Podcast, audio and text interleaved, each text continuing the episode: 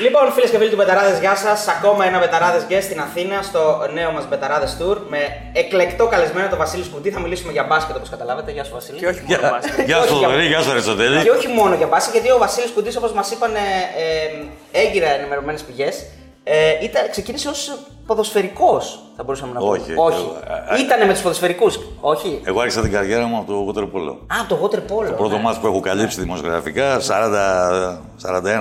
χρόνια πριν, είναι μάτς water polo και έχω τεράστια αγάπη.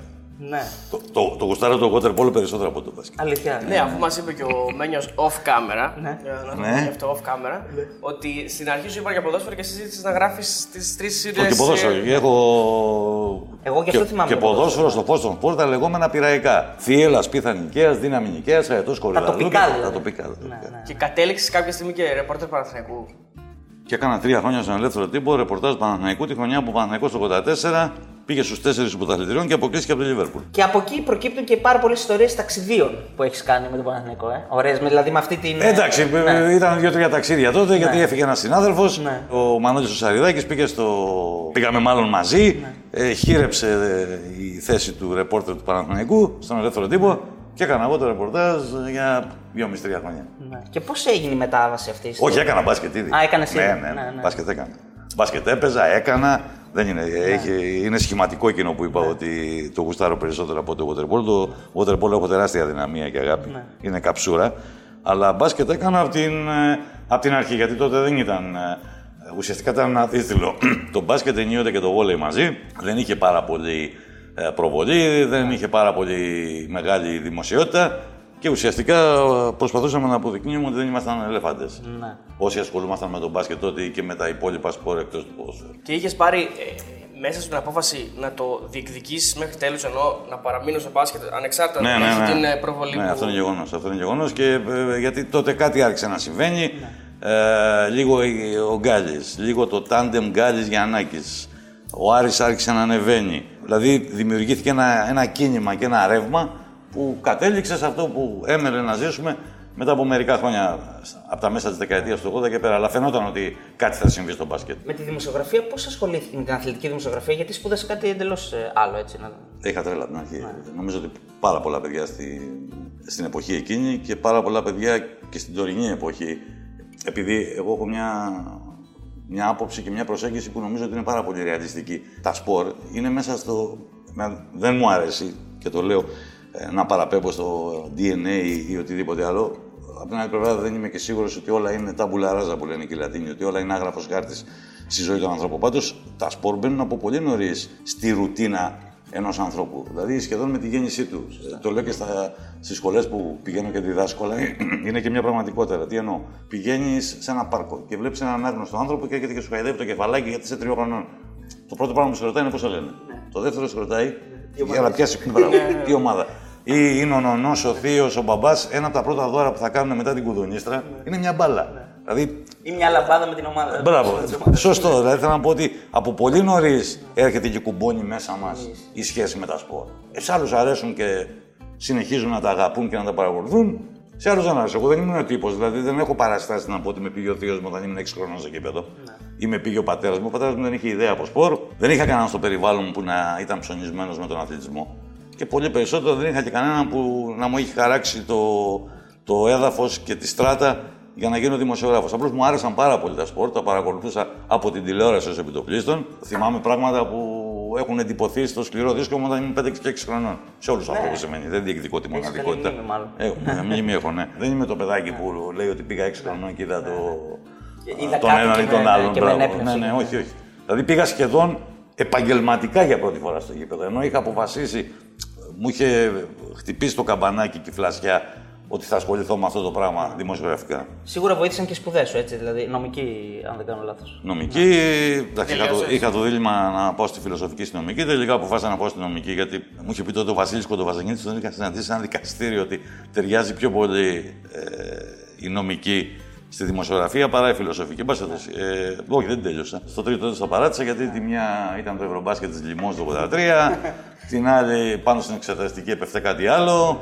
Ε, οι Ολυμπιακοί αγώνες το 84, το ένα το άλλο, οπότε ήταν και δύσκολο και πρακτικά ε, και ουσιαστικά Ε, το έχω μετανιώσει βέβαια, έχω ακόμα την κρίνια της μάνας μου.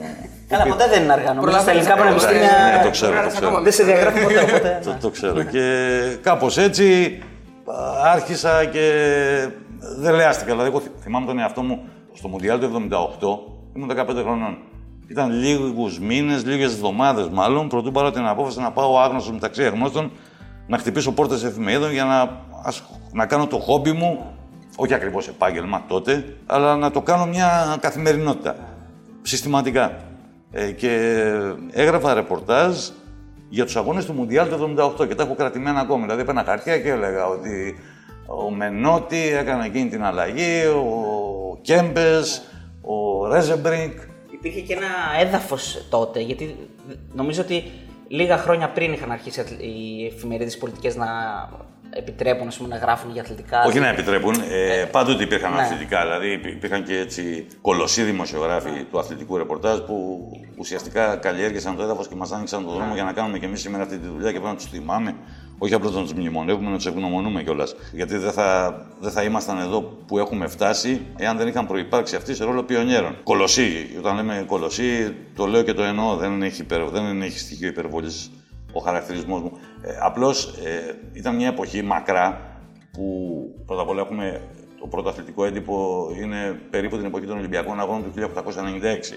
Η αθλητική και ποδηλατική επιθεώρηση. Εν συνεχεία δεν είχαμε ε, σε μόνιμη και σταθερή βάση αθλητικό έντυπο. Λίγο μετά τον πόλεμο βγαίνει η αθλητική εγώ.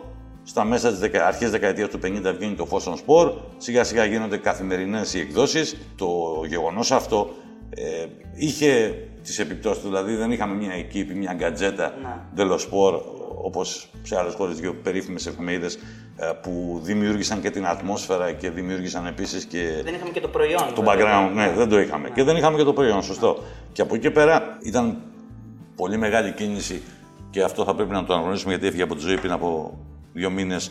Ο Χάρης Ολιβερόπουλο ήταν ο πρώτος ο οποίος στη δεκαετία του 70 στην απογευματινή, με ένα τρομερό επιτελείο αθλητικών συντακτών, ε, καθιέρωσε τις αθλητικές σελίδες στον πολιτικό τύπο. Να. Και άρχισε να ανοίγει το πράγμα Και λίγο. κάπου, Ναι, εγώ ήμουν τυχερός και ευλογημένος γιατί στρατολογήθηκα από τον συγχωρεμένο τον Χρήστο Ράπτη στον ελεύθερο τύπο το 1983 και για πρώτη φορά υπήρξε ένα 16 καθημερινό ένθετο σε πολιτική εφημερίδα και από εκεί πέρα άρχισε να γενικεύεται το πράγμα και να ρολάρει. Ασχολήθηκες ποτέ με το, με το σπορ να παίξεις; Δηλαδή, να Έπαιζα, πας, έπαιζα, έπαιζα, είχα και δελτίο, μια ήταν ιονικό. Τι Είναι θες, αυτό που τι λέμε, έχω και δελτίο που λέμε. Ναι, ναι, ναι. Έχω και κότερο, πάμε μια βόλτα. Έχω και Μπάσκετ ή δελτίο. ποδόσφαιρο; Όχι, μπάσκετ, μπάσκετ. Μπάσκετ. Ναι, ναι, ναι. Έχω, έχω ακούσει μια ιστορία που δεν ξέρω αν ισχύει, γι' αυτό θέλω να τη ρωτήσω. Ότι ε, πριν, πας, πριν μπεις στη διαδικασία να κάνεις ρεπορτάζ μπάσκετ, ε, πήγες σε μια ομάδα μέσα και έκανες προπονήσεις, έβλεπες προπονήσεις για να καταλάβεις πώς λειτουργεί το άθλημα. Ναι, στον Ιωνικό Νικαία. Είναι απέναντι, κοντά στο σπίτι μου, το πατρικό, στην Νίκαια. Βέβαια. Πώς είναι δηλαδή αυτό ακριβώς αυτή η ιστορία; Ε, μάλιστα, κάποια φορά εγώ έπαιζα στα παιδικοεφηβικά τότε. Δεν ήμουν τίποτα σπουδαίο. Τώρα νομίζω ο κόσμος θα μας βλέπει και θα νομίζω ότι ήμουν κανένας γκάλι που δεν του δόθηκε ευκαιρία ή κανένας διαμαντίδος Πανούλης και Παπαλουκά. είχαμε, όχι, ναι. όχι, όχι, τίποτα. Ε, λίγο την πλάκα μου έκανα. Ε, να πάω ένα κλικ αργότερα μετά φοιτητής του Πανεπιστημίου και δουλεύοντας όλας σε καθημερινής βάση. Πήγα στη, στην ομάδα Καλιθέα εκεί στις Τζιφιές. Έτσι λεγόταν η ομάδα Αθλητική Ένωση, Καλιθέα στις Τζιφιές. ΑΕΚΤ. Ήταν προπονητής ο Νίκος Ολυνιάδο, με τον οποίο ήμασταν και εξακολουθούμε να είμαστε πολύ φίλοι. Ε, με διώξε μετά γιατί δεν πήγα να προπονήσει, είχα δουλειά. Ε, αλλά τότε στον Ιωνικό και μάλιστα έκανες scrimmage game ο Αναστασάτος, Θεός χωρέστον, γιατί θα αντιμετώπιζε τον Παναθηναϊκό το ερχόμενο Σάββατο. Και έλειπαν παίχτε, δεν θυμάμαι, έλειπε η Εθνική Ενόπλων, έλειπε η Εθνική Ανδρών και ήταν λειψή η προπόνηση και με έβαλε να παίξω κι εγώ. Και με το παίρνω την μπάλα, τη στου. Η μπουμπουνίζα. Μα μου λέει τι κάνεις, δεν πας σε βάλα μου βοηθητικό. Λέω scrimmage game δεν κάνετε για τον Παναθηναϊκό. Κάνω τον κοροναίο. Τώρα έχεις πάρει επόμενο τα παιχνίδια του Γιάννη μεταδίδεις, ε; Όχι, επόμενο, ε, εντάξει, αλλά έχω κάνει αρκετά. Έκανα με το Ορλάντο 2, με το. εν συνεχεία στους ημιτελικούς ε, με το Μαϊάμι. Επίσης, εντάξει, είναι, είναι ωραίο. Είναι ωραίο ε, τα playoff. Το μπάσκετ είναι ωραίο, το NBA είναι ωραίο, τα playoff είναι ωραία γιατί είναι κάτι εντελώς διαφορετικό από την κανονική περίοδο. Αλλά έρχεται δηλαδή κοντά στα τόσα που μας συνέβησαν τον τελευταίο καιρό με την πανδημία, με την καραντίνα, με ε, την αποστασίωση. Εμείς είμαστε στις καλές αποστάσεις, δεν μας Όχι, χέρι. ε, Ο έχουμε Καρδαλιάς. Αλλά είμαστε Έχουμε. κομπλέ. Λοιπόν, και με όλα αυτά που συνέβησαν έρχεται το NBA, δηλαδή και αυτό είναι κάτι Ναι. εντελώς διαφορετικό. Ε, το γεγονός ότι ε, μέσα στον Αύγουστο Που δεν είχε τίποτα. που δεν είχε τίποτα και μέσα στο Σεπτέμβριο που δεν είχε τίποτα, δηλαδή το να, μοιάζει με ανέκδοτο να πεις ότι ε, παίζονταν και κρινόταν ο τίτλος του NBA το Σεπτέμβριο και τον Οκτώβριο. Σε, μια, σε ένα μέρος όλοι μαζί. Σωστό. Η φούσκα, δεν υπάρχει πλεονέκτημα έδρας, δεν υπάρχει μειονέκτημα έδρας. Είναι κάτι εντελώς απροσδόκητο, όπως πάρα πολλά απροσδόκητα πράγματα συνέβησαν στη ζωή μας και την ανέτρεψαν στους τελευταίους μήνες. Εμεί πάντως σε απολαμβάνουμε και σε ακούμε, σε βλέπουμε στην Κοσμοτέ έτσι να πούμε στον κόσμο. Παραγγέλνουμε την πίτσα μας και έχουμε την πύρα μας στην Bills. Και σε βλέπουμε και σε ακούμε γιατί η φωνή σου είναι χαρακτηριστική. Ε, Στην υγειά μας. εγώ θα νόμιζα ότι θα έλεγες κάτι για το συγχωρεμένο το Roy Tarpley. Α, τον ο Μπιρόι. Ο Μπιρόι. Ο Μπυρό. Κάτσε να ανοίξω. Αυτά, αυτά, αυτή την ιστορία θέλουμε να μας την πεις από τη δικιά σου σκοπιά. Ε, δεν ήμουν παρόν. Ναι, εντάξει, αλλά Απλώς σίγουρα- μπήκαν οι παράγοντες του Άρη στο ξενοδοχείο Λούση στη Χαλκίδα ανήμερα το πρωί του τρίτου ημιτελικού των play-off Ολυμπιακός Άρης και βρήκαν το συγχωρεμένο το Ρόι σε κατάσταση γκροκή ε, και να κάνει μπάνιο, δηλαδή στην μπανιέρα βρήκαν ε, εκατοντάδες κουτάκια μπύρας. Και τον είχε πάρει ρεύμα στην μπανιέρα. Με, ντε- με, ντε- Rockstar. με ντεκόρ. Jim Morrison. Και λέγεται ότι είχε μάλιστα έναν ε, Το Willy, πιτσιρικά... το Willy, το ναι, Willy. Που τον, ε, του τους έφερνε... Εγώ έκανα πλάκα ο Βίλιο Μάρος θερμαστής από το, από το τζιμπουτί του. ναι, Τέτοιες ιστορίες γενικά έχεις σκεφτεί ποτέ να τι. Πολλές φορές, αλλά είμαι πάρα πολύ κακός. Δεν ξέρω αν είμαι καλός στη δουλειά μου. Είμαι πάρα πολύ κακός στο time management που λένε. Ναι. Είμαι πολύ τσαπατσούλης στη διαχείριση του χρόνου μου. Κάνω πράγματα ενώ έχω να κάνω κάτι. Ε, δηλαδή, ενώ να δώσω ένα παράδειγμα. Έχω να πιω μια μπύρα τώρα. Ε, θα πάω να βάλω ένα ποτήρι κρασί που θα το πιω αύριο. Αντί να πιω την μπύρα που την έχω μπροστά μου και πρέπει να την πιω. Όχι πρέπει. Και είναι να την πιω τώρα. Μπας- Δηλαδή αυτά και αυτό μου έχει κοστίσει. Θα ήθελα. Δηλαδή νομίζω ότι πάλι καλά κιόλας. Εγώ έτυχε να με παρακίνηση φίλων να βγάλω ένα βιβλίο πριν από τρία χρόνια με ιστορίες από το Ευρωμπάσκετ το 87 με την επέτειο των 30 ετών το 2017 δηλαδή. Υπάρχουν κι άλλες ε, τέτοιες το τελευταίο καιρό Παρακινήσεις. όχι, και παρακινήσεις υπήρχαν ανέκαθεν. Ε, αλλά είναι πολύ ευχάριστο να βλέπει κανείς Απροσπάθειες να βγαίνουν επίσης. αθλητικά βιβλία από συναδέλφους. Γιατί πάντοτε έχεις, δεν είμαστε ούτε λογοτέχνες, ε, ούτε επίδοξοι συγγραφείς. Αλλά Καταγραφείς. είναι ωραίο να έχεις τη δυνατότητα. Εγώ ζηλεύω τους ανθρώπους που μπορούν να μανατζάρουν τον χρόνο τους και να καθίσουν να πούν κατεβάζω ρολά, κατεβάζω κουρτίνες, κάθομαι κάπου, μονάζω ε, και κάνω αυτό που είναι να κάνω αυτή τη στιγμή. Τους ζηλεύω πραγματικά. Στα αλήθεια το λέω. Πάντως από πλευράς ε, κειμένου έχεις νομίζω εντάξει, 6 εκατομμύρια λέξεις στο, στο ρεπερτόριο. Αυτό είναι δεδομένο. Προχτέ. Τις μέτρησέ σου. Ε, όχι, όχι. προχτές, προχτές. Όταν λέω προχτές, ε, είναι σχηματικό το προχτές. Πριν από κάνα μήνα, καθόμουν ένα βράδυ και δίπλα μου κάτι ένας και καλός φίλος και πάρα πολύ καλός συνάδελφος, ο Στέφανος Αβραμίδης. Και του λέω, ξέρει, καμιά φορά του λέω, ξέρεις, σε πιάνει. Καμιά φορά έτσι ο προβληματισμός. Λέω, προσπαθώ να υπολογίσω, να μετρήσω πόσες λέξεις έχω γράψει στη ζωή μου. Ναι, είναι, Ε, είναι αθήνα το, πήγα, Το νούμερο το πήγα με μέσο όρο. Δηλαδή, γιατί κάποτε δεν ήξερες, έγραφες ένα κείμενο, τώρα τουλάχιστον το πήγε το μετράει το κόμμα, κομπιούτερ. Ναι, θυμάμαι ότι είχα γράψει 100 τόσε χιλιάδες λέξεις στους Ολυμπιακούς Αγώνες του Σίδνεϊ. Γιατί ήταν η πρώτη Ολυμπιακή. ε, Ναι, που πήγα με δικό μου λάπτοπ. Και μετά κάθισα στην επιστροφή, δεν είχα τι να κάνω για να περάσω μια ώρα στην πτήση. Και άνοιξα το μετρούσες λάπτοπ τις λέξεις. και μετρούσα πόσα κείμενα τα είχα βάλει σε ένα φάκελο, πότε ήταν 100 τόσε χιλιάδε λέξεις. Άρα, ε, μιλάμε για τι νούμερο περίπου με το μεσόωρο που έβγαλες. Κάνω αυτή τη δουλειά 40 χρόνια. 40 κάτι. Σχεδόν την κάνω κάθε μέρα. Δηλαδή, πάρα πολλές φορές και στις διακοπές, στην άδεια, το καλοκαίρι γράφω. Μπορώ να γράψω για ένα site, να γράψω ένα blog, να γράψω κάτι. Ε, δύσκολο είναι να το υπολογίσω. Άρα, Α, εγώ νόμιζα το έβγαλε. Όχι, δεν το έβγαλα. όχι 65 μέρες, δηλαδή μπο- ε, μέσο όρο μπορεί να Α γράψει. πούμε 350. 350, ναι. Ναι. Δεν νομίζω δηλαδή ότι 300. έχουν, περνούν παραπάνω από 15 μέρες το χρόνο που να μην Δεν γράψω γράφει. κάτι. Άρα, ας πούμε 400 λέξεις Σε- κάθε μέρα. στο πικ. Ναι. Τι 400. δεν πας καλά. Ναι. Όχι, το κείμενο. Ε, Δεν πας καλά, σου λέω. Όχι. Μόνο δεν το- το- πας καλά. το- το- Α, το- Να πάει να κοιταχτείς. Το κείμενο στο καζέτα πρέπει να είναι. είναι- Θα σου πω, θα σου sorry, πω, το το είναι έχω από τα πιο υπολογίσει. μεγάλα που βλέπω. Το έχω υπολογίσει. Κατά μέσο όρο, κατά μέσο όρο είναι ε, συμπεριλαμβανομένων των κειμένων για την εφημερίδα ή τις προετοιμασίες για τη μετάδοση. Ε, γιατί εγώ με τις παλιές σχολές θέλω πράγματα να τα έχω μπροστά μου, να τα γράψω. Ε, Τα πολυψάχνω κιόλας, δηλαδή ε, έχει υπερβολή αυτό που κάνω ε, η προετοιμασία μου για μια μετάδοση. Είναι 2.500 με 3.000 λέξεις τη μέρα. Δηλαδή Δηλαδή, αν πληρωνόμουν όπως ο Ντοστογεύση, για τον οποίο υπάρχει ο αστικός μύθος ότι πληρωνόταν με τη λέξη, θα ήμουν ο Bill Gates. Ε, αυτό μιας και λες. θα σας είχα αγοράσει. Θα μας έχει βάλει και τσιπάκι. Θα σας είχα βάλει τσιπάκι και θα, θα είχα δω την, τη, τη φάτσα μου χορηγό στην εκπομπή σα. Μιας και λες ότι είσαι αυτό της παλιάς σχολής, όλη αυτή η μετάβαση, εφημερίδα, ίντερνετ, γενικά σου αρέσει να κρατάς και πράγματα από το παλιό κομμάτι της σχολής. Πάρα πολύ, πάρα πολύ. Έχεις πλέον. Όχι, με, μπήκες με, στο με ακολουθεί καλό ένας μύθος, παιδί μου. Δηλαδή, καμιά φορά όταν αλλάζω εφημερίδα, νοικιάζω και ένα φορτηγό για να του βάλω τις τσάντες με τα πράγματά μου. Δεν είναι πια εύκολο. Γιατί όταν μαζεύονται και συσσωρεύονται πράγματα 40 ετών, δηλαδή όσου φακέλους και αν έχει, όσε αποθήκες και αν έχει, όσα αράφια στο σπίτι είναι πάρα πολύ δύσκολο και ε, ελοχεύει και ο κίνδυνος να θα φάνει ποντική. Αλλά προσπαθώ. Δεν, προ- δεν το κάνω με τόση επιμέλεια και τόση ευλάβεια όσο το έκανα στο παρελθόν, αλλά προσπαθώ. Δηλαδή, ε, νομίζω ότι ανά πάσα στιγμή, αν τα είχα και. Παλιά τα είχα πάρα πολύ τακτοποιημένα. Δηλαδή, και επειδή έχω φωτογραφική μνήμη, έλεγα στη μάνα μου, ε, πήγαινε στο τρίτο ράφι, έχει ένα σιρτάρι, έχει ένα κίτρινο φάκελο αλληλογραφίας. Θα δεις ένα φάκελο, λέει Berword, ας πούμε. Δες κάτι μου είχε πει, επειδή δεν ήμουν σπίτι και ήταν πολύ μακριά τότε. Ξέρεις, ε, ο- τι, Ναι, ναι, ναι. ναι. πού είναι ναι, τι. θυμάμαι πού είναι, τι φάκελος είναι. Εντάξει, αυτό είναι αρρωστημένο. Όχι, είναι αρρώστια.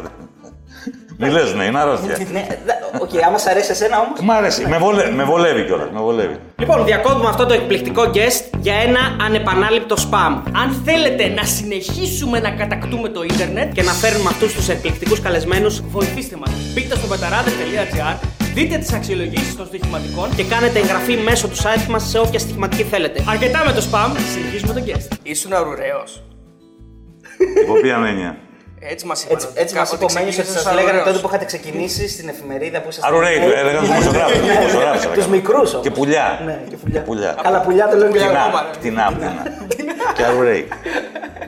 Ναι, γιατί εγώ, και όχι μόνο εγώ, και ο Μένιος το ίδιο, ε, και τα υπόλοιπα παιδιά της ηλικίας μου, δηλαδή αυτοί που είμαστε γεννημένοι... 50 plus.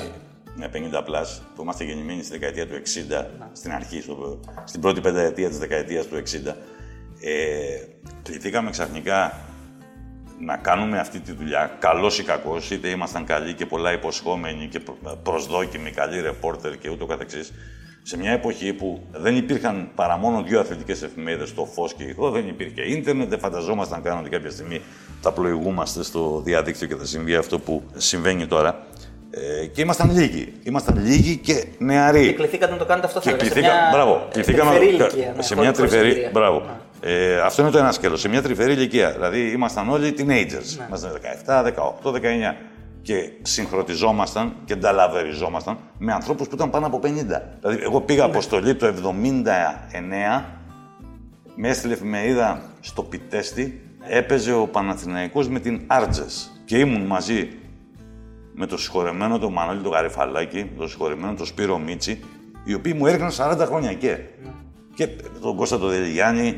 Ε, και το ίδιο συνέβαινε και στην αρχή στις αποστολές του μπάσκετ. Ε, λιγότερο στο μπάσκετ, περισσότερο στο ποδόσφαιρο, αυτό στο μικρό διάστημα που είτε αποσπασματικά είτε συστηματικά έκανα ποδόσφαιρο. Δηλαδή το χάσμα, το gap των ηλικιών ήταν τεράστιο τότε και έπρεπε. Ε, ήταν άλλα, δηλαδή μιλάμε και για μια εποχή που ήταν πιο ελευθεριάζουσα, ε, ήταν πολύ διαφορετική, Ήσταν την πιο πορεία. μαγιόρικη, όχι, αλλά ε, δηλαδή έπρεπε τότε να, να κάνεις ζάφτη ας πούμε, και να τα λαβεριστείς με άνθρωπους που ήταν Ήταν άλλη σχολής. ήταν άλλη σχολής, βέβαια, και ε, ε, διαφορετικές. πολύ μεγαλύτερης ηλικίας και έπρεπε να συμβιβαστείς, δηλαδή έπρεπε να προσαρμοστείς στο δικό τους modus vivendi και modus laborandi. Τα μπουζούκια, το ουίσκι, το, το τσιγάρο, το ξενύχτη, το κομμενιλίκι. Και, τέτοια πράγματα. και όλη αυτή η διαφορά ηλικίας ε, αντικατοπτρίζει το πώς είχαν πάρει μονόπλευρα όλη αυτή τη δουλειά. Δηλαδή, σκέψτε τώρα ένα ένας που σου, σου έριχνε 40 χρόνια και εσύ, σου- ε, δηλαδή αυτός ήταν 60, ξέρω εγώ, εσύ Ναι, ήσουν πότε- 20. πότε- πότε ήταν τα 60, Αυτά αυτοί τα που 40 αναφέρω. χρόνια δεν υπήρχε γενιά δημοσιο... δεν υπήρχαν γενιές δημοσιογράφων να τον καλύψουν. Όχι, όχι, όχι. Σωστό, έτσι, σωστό. δηλαδή, αυτοί το είχαν πάρει μόνο το Ήταν, παιχνίδι, ήταν, ναι. ήταν ελάχιστοι. Δηλαδή γι' αυτό λέω ότι υπήρχε πολύ μεγάλο γκάπ. ας πούμε. Και μια που συζητάμε, ρε παιδί μου, για το πώς άρχισε να ξε... ε, ο- το, στο ξεκίνημά σου στη δημοσιογραφία, ε, δεν μπορούμε παρά να παραδεχτούμε ότι και εσύ μετά έκανες trend αυτό το επάγγελμα. Δηλαδή, κάποιοι άνθρωποι θέλουν να γίνουν αθλητικοί δημοσιογράφοι και κάποια παιδιά, επειδή έχουν μεγαλώσει με τον Βασίλη Σκουντή να μεταδίδει ε, και θέλουν να γίνουν ο Βασίλης Κουντής. Εσύ τι θα τους συμβούλευες, Γιατί πολλοί νομίζουν ότι αυτό το επάγγελμα είναι μόνο λέζα, μόνο. Όχι, δεν είναι, δεν είναι. να, δεν είναι. ταξίδια, Εντάξει, ταξίδια, ξέρω εγώ, μόνο. την κάνω αυτή τη δουλειά δεν εξακο... ποτέ δεν την πιστώθηκα ή την εντός εισαγωγικών και τα δύο ρήματα. Δεν την πιστώθηκα ποτέ, ούτε τη χρεώθηκα ως επάγγελμα. Ε, αν ήταν επάγγελμα, θα πήγαινα στο Τσπιάθ και στον ΟΔΕΑΠ ε, και στην Ένωση Συντακτών να δω πότε βγαίνω σύνταξη. Εξακολουθώ να έχω και νομίζω ότι έχω περισσότερη κάψα και θα να μην πω κι άλλη μια λέξη που αρχίζει με τα ίδια γράμματα και θα, θα, θα παρέμει το εσουρού και θα. Α, δεν έχουμε στο YouTube εσύ. Α, δεν έχουμε. εντάξει. Α, γι' αυτό δεν δεν μάζεψε. και το... Μπράβο, το Big Brother. ναι, ναι, σωστό. το λέω αυτό όμως γιατί ε, εξακολουθώ να το βλέπω σαν χόμπι. Και το βλέπω και χειρότερα από ότι σαν χόμπι. Γιατί στο χόμπι δεν, έχεις, ε, δεν είσαι ψυχάκια. Εγώ με τη δουλειά εξακολουθώ με αυτό το πράγμα, δηλαδή με τη δημοσιογραφία που δεν τη λέω δουλειά. Ε, εξακολουθώ να είμαι ψυχάκιας. Η δική μου γενιά μεγάλος όσο επιτοπλίσαμε το Διακογιάννη. Δηλαδή, όλοι θέλαμε, ζηλεύαμε, θαυμάζαμε το Διακογιάννη. Δηλαδή, δημιουργήθηκαν αστικοί μύθοι που να είναι καλά ο άνθρωπος. Ε, δεν τον έχω ρωτήσει ποτέ, αλλά θρυλείται ότι κάποτε βλέπει σε ένα μουντιάλ, έγινε διαγωνισμός. ε, έδειξαν 500 φάτσες ποδοσφαιριστών και ήταν ο μόνος που βρήκε και τους 500. Αλήθεια. ναι, ναι. Υπάρχει μια παρόμοια ιστορία και με τον Σουτρακόπουλο. Ναι, με τον Σωτηρακόπουλο επίσης. Που νίκησε και τον, κα- το φωνάζα στα μεγάφωνα και. ναι, ναι. Ε, θέλω να πω δηλαδή ότι όλοι για κάποιο λόγο ε, Ξεκινάμε. αρχίζουμε την καριέρα μας και κάνουμε τα πρώτα μας βήματα γιατί είτε γίναμε αθλητές και δεν πετύχαμε, είτε γιατί μας έκανε φλασιά ο Διακογιάννης, ε, είτε για χίλιους, χι, ψι, ωμέγα, λόγους ο καθένας. Λες ότι έχεις εξαιρετική μνήμη, κοιτάξτε και εδώ το αμφισβητώ προφανώς γιατί μάλλον ισχύει. ε, σε σχέση με τον Σιδερακόπουλο, πού είσαι, δηλαδή. Κοντά, Αν ας πούμε η κοντά- Google, κοντά- αν η χτυπιέστε. Google είναι ο Σεντρακόπουλος, εσύ είσαι στο Pink, ας πούμε, πώς λέγεται το Bing. Το Bing. Κύριε Σιδερακόπουλο, τον Σιδερακόπουλο μας έχουν πει ότι είναι άρρωστος. Δηλαδή αυτό Τον κάνει θυμάμαι, συνέντευξη, το, θυμάμαι, το είδαμε, θυμάμαι. το είδαμε, έχουμε και το Ναι, τεστ. θυμάται, θυμάται, θυμάται, θυμάται, απίστευτα πάνω. 1972 FA Ε, Cup. αυτό είναι τα 100 χρόνια Leeds Arsenal, ένα μηδέν ο Άλαν Κλάρκ. Σωστό. Αυτό είναι πολύ εύκολο. Σκόρερ, πάρα πολύ. σκόρερ αυτό είναι όμως. ε, ο Κλάρκ, δεύτερο ημίχρονο. Όχι, νομίζω ότι είναι ε, μακράν. Ε, θέλω, να, θέλω να μας μιλήσεις λίγο για τον, ε, για τον Συρίγο. Εντάξει, γιατί είναι ένα κομμάτι πολύ μεγάλο του μπάσκετ και το πώς μπήκε στο σπίτι του Έλληνα το μπάσκετ, το πώς πολέμησε και ο ίδιος για να συμβεί Σωστό, αυτό. σωστό, έτσι. βέβαια. Και νομίζω ότι υπήρξε και για όλους εσάς ένας άνθρωπος που λίγο τον βλέπατε. 100%. διαφορετικά. Ε, εντάξει, εγώ με τον Συρίγο ε, πρωτογνωριστήκαμε πέραν της εικόνας που είχα από τις μεταδόσεις του ή διαβάζοντα τον στην εφοδηπία. Πρωτοσυναντηθήκαμε όταν άνοιξε ο ελεύθερος τύπος στον Απρίλιο του 1983 που ήταν διευθυντής στο Κυριακάτικο. Πήγαμε το πρώτο ταξίδι μαζί με ένα στο ίδιο δωμάτιο στη Λιμό και στην Ναντ. Οι όμιλοι ήταν στη Λιμό, στην Γκάν και στην Ναντ. Ήταν τότε που πέρανε οι νοικιώτες και βρίζανε γιατί ξεφώνιζε ο, ο Φίλιππας το, το Γιαννάκι που μετρούσε τα, τα άστοχα σου του. και σήκωνα εγώ το τηλέφωνο στο ξενοδοχείο που μέναμε. Απέσχετος. Ε, μετά συνεργαστήκαμε στην ΕΡΤ. με, μετά συνεργαστήκαμε στην ΕΡΤ. Ε, εντάξει, είναι ένας μύθος της ελληνικής δημοσιογραφίας. Μύθος της δημοσιογραφίας, όχι της αθλητικής. Γενικότερα. Γιατί ε, πρώτα απ' όλα ε, καθιέρωσε τον μπάσκετ, το έβαλε στα σπίτια των Ελλήνων με την επιμονή του, με το πείσμα του, με το όραμα που είχε. Υπάρχει μνημειώδης παραγωγής στο Ευρωμπάσκετ του 87 που ήταν κάτι αδιανόητο για τα ελληνικά τηλεοπτικά δεδομένα. Θα μπορούσα να πω και για τα ευρωπαϊκά δεδομένα, ο τρόπος με τον οποίο καλύφθηκε η διοργάνωση του 87 με ότι αυτό συνεπαγόταν τότε και το είδαμε να συμβαίνει με άλλες διοργανώσεις και ήταν και ένας πολύ μεγάλος δημοσιογράφος. Δηλαδή, ο τρόπος με τον οποίο ε, στοιχειοθετούσε την άποψή του, την κατέθετε, ε, πολεμούσε για αυτήν, ε, τον κατέστησαν και το λέω όχι επειδή ο νεκρός δεν δικαιούται, μοναδικό. Ε, ήταν όντως τόσο δύσκολος. Δύσκολος πότε. Ακόμα και με τους φίλους του δηλαδή όπως... Ναι, ναι, ναι. Εγώ έχω φάει σφαλιάρα σε μετάδοση. Το θυμάμαι. Το, ναι, ναι, ναι. Ένα μάτι στην πρώτη φάση του Γιατί είπες Ευρωμπάσκετ το κάτι 89. αντίθετο από αυτό που είπε Από αυτό ή- που πίστευε. Από αυτό που πίστευε. Ρε παιδί μου, το θυμάμαι, το θυμάμαι τι είχα πει. Είναι το 89, μεταδίδουμε μαζί. Δεν ξέρω αν ήταν στον ημιτελικό Ελλάδα-Σοβιετική Ένωση. Ε, τη νίκη με το τρίποντο του Φάνη. Έχει πατήσει τη γραμμή ο Ε, Γκάλης, που έτσι να τα έχει λέμε όλα. πατήσει, Ναι, ναι, έχει πατήσει τη γραμμή ο Γκάλης. Ε, ή, σε κάποιο, ή σε κάποιο μάτι της πρώτης φάσης λέω ότι ο Βολκόφ έχει βελτιώσει και το σουτ. Ναι. Και τρώω μια σφαλιάρα. και η θεία δίκη, όχι, υπάρχει και συνέχεια. Η θεία δίκη είναι, τρώω μια σφαλιάρα. Η θεία δίκη είναι ότι γίνονται δύο κολλητές επιθέσεις των Σοβιετικών και βάζω Βολκόφ δύο στα δύο τρίποτα. και του κάνω το γνωστό, τη γνωστή χειρονομία. Η εκδίκησή μου. Υπάρχει μια ιστορία που δεν, ξε- δεν ξέρω αν ισχύει βέβαια, αλλά εντάξει, αυτό δεν ξέρω αν το ξέρεις κιόλας. Ότι γενικά προχωρούσες στον δρόμο και άμα δεν ήταν καλή η μέρα του, μπορεί να του έλεγες Γιάννη και να σου έλεγε άντε. Σαν τον μπαγκάλι. Ναι, ναι, ναι, εντάξει, όχι, ήταν δύσκολος. Ήταν δύσκολος. Δεν, ε, α, ήταν, ήταν αθυρόστομος, Εντάξει, όλοι είμαστε αθυρόσωμοι. ε, Αλλά ήταν. πολύ, Ναι, ήταν, ήταν πολύ. Αλλά ε, ε, εντάξει, δεν τον κρίνουμε. Δηλαδή το συρρηγό. Εντάξει, αυτά είναι του Μετά στάρ θάνατο. γύρω Αυτό είναι γύρω. πλέον σε μύθο. Όχι, είναι όχι, μύθο. άλλο θέλω να πω μετά θάνατον κιόλας. Ο Συρίγος δεν είχε μέση αποδοχή. Ή τον Δεν, αγαπούσες, δεν τον ήταν του αγαπούσες. average, μπράβο. Ή τον αγαπούσες παράφορα, είτε τον μισούσες θανατηφόρα. Και είχε και. Και ναι, μπράβο, γιατί υπάρχουν. ε, Haters που το λέμε τώρα. Lovers και haters, σωστό. σωστό. Το 87 ήσουν εκεί, έτσι. Την μπάλα πώς γίνεται να, μην- να την πήρε ο Μένιο Καραλό. Ένας ποδοσφαιρικός. Καλά, ελέγχεται αυτό, γιατί σας έχει παραμυριάσει ότι δεν, είναι- δεν προκύπτει από πουθενά αυτό. Ότι την έχει. Όχι, ότι την έχει, την έχει. δεν προκύπτει ότι είναι η μπάλα του τελικού. Α, σωστό και αυτό. Για να να βάλω βάλει εγώ. μια μπάλα και να ρίξει Ναι, και να πει ότι είναι αυτή. η- Αλλά έχει τις υπογραφές όμως. Έχει, εντάξει. Ναι, αλλά η κανονική μπάλα. Αστείευομαι, αλλά ε, υπάρχει, υπάρχουν κι άλλοι ε, ε, δελφίνοι μνηστήρες, ναι, ναι. και μνηστήρες που ερίζουν ως κάτοχοι της μπάλας. Μάλλον αυτήν όμως, μάλλον αυτή. Α, υπάρχουν, υπάρχουν και άλλοι που Σαν είναι Γελαρόπουλος δουλε- δουλεύαμε μαζί τότε και στο γραφείο τύπου της διοργάνωσης. Και προφανώς μέσα στην αναμπουμπούλα όρμησε γιατί δεν σκέφτηκε κανείς τότε. Δηλαδή θα μπορούσε να έχει χαθεί μπάλα γιατί είχε ένα, ένα συνήθειο ο Μέμος ο Ιωάννου, να κλωτσάει τις μπάλες. Έτσι χάθηκε και η μπάλα των πρώτων αγώνων. Και μετά φέραν 28-29 μπάλες στον Γκάλι να δοκιμάσει ποια του κάνει στα χέρια. Και είπα αυτή είναι η μπάλα μου. Με αυτή θα παίξουμε. Μόνο στον Γκάλι φέρανε στους Ναι, άλλους. μετά τους πανηγυρισμούς νομίζω με την Ιταλία. Αυτό το έκανε εν συνεχεία, το έκανε ο Παπαλουκάς στα κατοπινά χρόνια. Α, το, ναι. κα- Βέβαια. Ε, Έβγαζε νότες η FIBA στη, στη Σαϊτάμα. Γιατί μετά από κάθε νίκη ο Παπαλουκάς έπαιρνε την μπάλα και τη, και τη Α, ναι, σούταρε. ναι, ναι, ναι. Στην εξέδρα. Ναι, νικήκαμε. Η Ελλάδα είναι το τελικό. Κοιτάξτε, ποδοσφαιρικό σουτ από τον Παπαλουκά. Ναι, ρε, ναι, το θυμάμαι αυτό. Ναι, ναι. Και το έκανε και με τον Ολυμπιακό. Νομίζω σε ένα μάτι στη Γαλλία, ε, στην, με την Ορλεάνη, το έκανε και το. Είδες είπα τον το τύπο. Τζόκοβιτ τις προάλλες που κλέψε το Του μπαλάκι. κλώσει το μπαλάκι. Δηλαδή σουτάρει, ο Γεβάησα είναι. Ο Γεβάησα ναι, είναι. Γεβάησα. Ναι, ναι. Σουτάρει ο Γεβάησα, χτυπάει ταμπλό γιατί δεν πάει καν στεφάνι, δεν θυμάμαι καλά. Ναι, ναι, ναι. Χοροπηδάει μπάλα και πετάει και το Μένιο την παίρνει. Αυτό είναι το Ε, έσχημα. μετά από λίγο, μέσω πανηγυρισμού. ρε Καλά, παιδί. εκεί σιγά Αφού δεν σιγά την κλώτησε ο σιγά Μέμος, αφού δεν την κλώτησε ο Μέμος όπως την κλώτσαγε την είχε Ήταν κλωτσίσει ζωντανή μετά που την την Ιταλία, ήταν λάφυρο. Ε, ο... Εντάξει, όλοι θέλουμε να έχουμε κάτι. Εγώ έκλεψα από του Λεμπρόν τον Τουλαπάκη μετά τον 7ο τελικό. Μπράβο, την ανατροπή από το 3-1 στο 4-3. Μπήκαμε στο Τουλαπάκη με τις σαμπάνιες και τις νάιλον σακούλες που βάζουν για να μην βρέχονται οι κάμερες.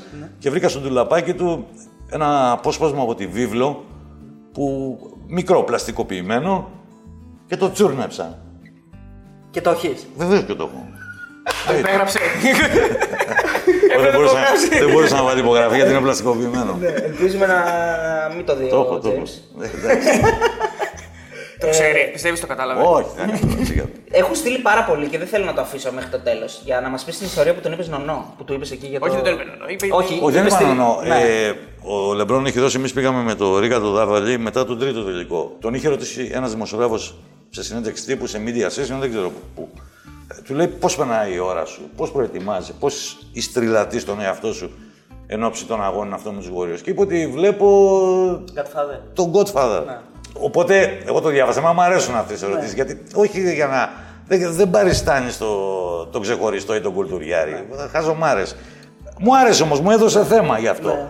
Και πήγα στη συνέντευξη τύπου εν συνεχεία, πριν από μάτς, και του λέω από όλη την τριλογία Ναι. του νονού υπάρχουν κάποιες σκηνές ή κάποιες ατάκες που σου έχουν εντυπωθεί. Ναι. Και έτσι παίχτηκε το, η στοιχομηθεία. Δεν απάντησε. Ή απάντησε κάτι. Ε, απάντησα κάτι γενικά, ότι Γενικά. υπάρχουν πάρα πολλές σκηνές. Ναι, ναι, ναι.